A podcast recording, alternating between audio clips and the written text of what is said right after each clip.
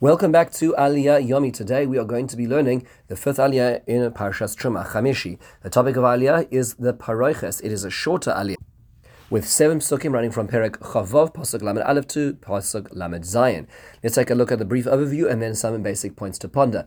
We're now told about making this Paroiches, which is a dividing curtain between the Kodesh Hakadosh in the inner sanctum and the outer sanctum, the Kodesh.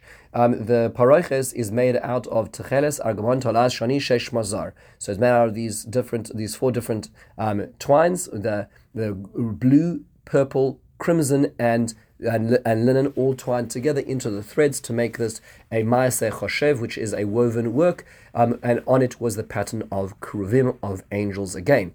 It is placed on four standing beams. The beams are not right next to each other; they're like entranceways to dividing between the Kodesh and the Kodashim, and they were go- they were gold covered um, with golden um, rings or belts around them is standing in silver sockets. And then the the the paroches is placed on these um, hanging off of these beams and is a divider. Vivdila haparoches lachem and kodesh uben kodesh kadashim. It is a divider. Um, then at this point in time, once this is up, once the boundaries are in place, then you will place the kapores on the aron and then the, the the and it is the the all the, the vessels are then set up. So first the curtains placed, then the aron's placed, then the implements outside. The shulchan is placed on the on um, outside. The menorah is placed outside, and then there is the the the mizbeach hazav, which we're going to hear about as well. It's worthwhile noting that everything, the implements in the kodesh, are all placed in the the closer to the kodesh Gadashim side. So it's the half of the twenty amas towards the um, the Kodesh Kodashim, and then we hear about a Masach, which is this curtain, which is at the entrance of the Mishkan itself, which is also made of Techeles, Argamon, Tola, Shoni, and Shesh Mazar, um, which is um, Maase Rokem, which is it is a different type of woven. It's not the same level of craft as the innermost paroches as well, and this would hang on five different beams as well. Now we uh, the only difference is that the, the entrance beams are in uh, copper sockets, um, whereas the, uh, the the beams for the holding up the paroches have silver sockets holding them up as well.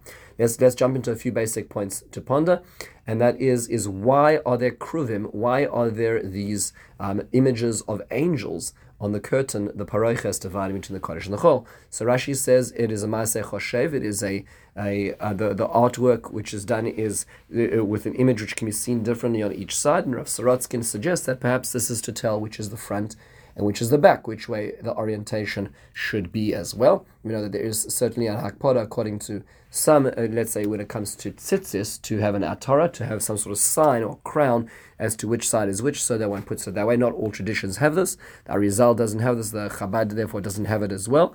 But um, but most traditions have it that you should know which way is which, and perhaps the the the the, the weavings and the images were to display which side was was front and back. However, it is worthwhile noting, as Rabbi Foreman points out, that there were kruvim, there were angels in three different interfaces in the Mishkan. There were kruvim, of course, the most famous of the angels were the ones on top of the Aron. Those are the two golden kruvim on top of the Aron. And then there were the kruvim, the angels on the paroiches, on this curtain between the Kodesh and the Kodesh HaKadashim. And then there were the kruvim on the roof, on the sides of the Mishkan, which would be, if you looked up, you would be able to see them as well. So those are the three places that angels appeared in the artwork of the Mishkan. Um, in the Beis Hamikdash is more complex, a much more complex structure, um, worthwhile considering when learning Sefer Melachim and Sefer Chezkel. But in the meantime, um, the, so what is the relevance of that? So our phone points out that the, the when does, looking at the creation of the world in uh, Bereshis, Genesis 1, it's, it's important to realize that the Torah could only describe creation from an anthropocentric perspective. It could only describe creation from a, the perspective of those who live on earth because certainly for many, many millennia, people had no idea about beyond. They couldn't understand beyond. But obviously, the creation of the world was is a universal creation, not just a the creation of a particular planet called Earth. Obviously, with the significance that Hashem gave to Earth and, and, and human life is the center of the we'll call the spiritual universe. But be it as it may, the the, the, the, the whole universe was also created at that point in time, which means to say, couched in those terms, must also also be the universal constraints of creation as well. So, in that, if we were to read that, there, there, there, there have to be, we'll call it, you know, um, hidden in or embedded into the anthropocentric creation of Earth, also universal descriptions of creation, which is why it's fascinating Rav Foreman points to the words vayavdel. Whenever the word is used to divide, that's what he, what he suggests is what's called an infrastructure part of creation, which is a necessary part of creation. Take that away, and all the other constraints fall away. And so it appears by three parts of uh, creation at the beginning. One is between light and dark. Hashem dividing light and dark on day one. The other one is the Rakia, which is this uh, firmament which divides between the oceans and the heavens. And on day four, the heaven, the, uh, the, the, the sun and the moon.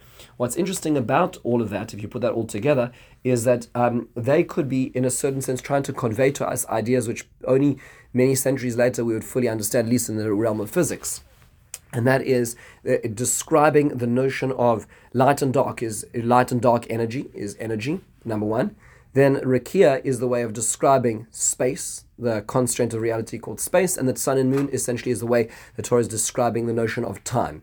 So the entire universe essentially is the continuum of time and space. Everything is wrapped around time and space. Kabbalistically, we know, know the notion of Ashan, which is time, space, and the soul, which is the convergence of three elements. But in physics, there's energy, which ultimately turns into, um, to, to matter, which expresses itself in the time um, space continuum, and that's what's being described right over here. Um, so now, let's let, let, if that's the case, it's interesting to note that the Mishkan, reflecting the creation of the world itself, also refers to these three different aspects of creation. So, the and each of the, the where the kruvim arrive are essentially a meridian between the world outside and inside each of these elements of creation. So, for instance, the first kruvim appear, the first angels appear around the actual Mishkan itself and it divides the rest of the world out from this place. So, what was the last element of creation, which uh, or basic fundamental building block of creation, which we we learn about? That's on day four. That is time. So it's interesting that in the inner sanctum, time doesn't seem to operate in the same physical constraint. As an example, we see this by the menorah, that the Ner Ma'aravi did not go out, time would not affect it and the fuel consumed, and the bread, the showbread, the lechem would not go stale from week to week, almost as if time was not in operation once you pass that meridian of the first set of angels. The next set of angels are the paroiches dividing the outer sanctum and the inner sanctum, um, the Kodesh and the Kodesh Kodashim. And it's interesting that in that realm, space breaks down as well, because that's the place where, if you remember the Gemara in Baba Basra on Daf Tzadi Tes tells us that the Aron Einam Minamida, if you measured, if you were to, you know, obviously we can't do this, but if one were to take a tape measure and measure from the one side of the Aron to the other side of the Aron, you would see that the space would add up to the entire width of the room, but the Aron is still in the middle, which means to say it wasn't actually taking up space. So space breaks down, which is the second constraint of reality. So time breaks down where the first kruvim appear. The next meridian is where the second kruvim are, is where space breaks down. And then finally, the third level of kruvim is where you open it up. There were the luchos inside of the Aron, the, the Aron Ha'edos. And um, and we know that the Torah was ros lama is, is white fire on black fire, which we represent today as black ink on, on white parchment. But the idea of, of dark energy and light energy, which is essentially primordial energy, which is to be found inside the Aron. So it's interesting that the, the actually the very structure of the Mishkan reflects all of this. It's really essentially a wormhole which is between the physical and the metaphysical universe. And as you get closer in, then parts of the constraints of this world break down as marked and demarcated by the angels at each of these three meridians or passages between space, time, and energy as you go backwards and in, um, uh, uh, more inner towards this um, the center of this whole idea. And finally, one last point which is worth noting in, in this in this aliyah is that the Torah seems to, to describe whether the shulchan is placed twice talks about the, the shulchan being placed in two places. Now, why is that?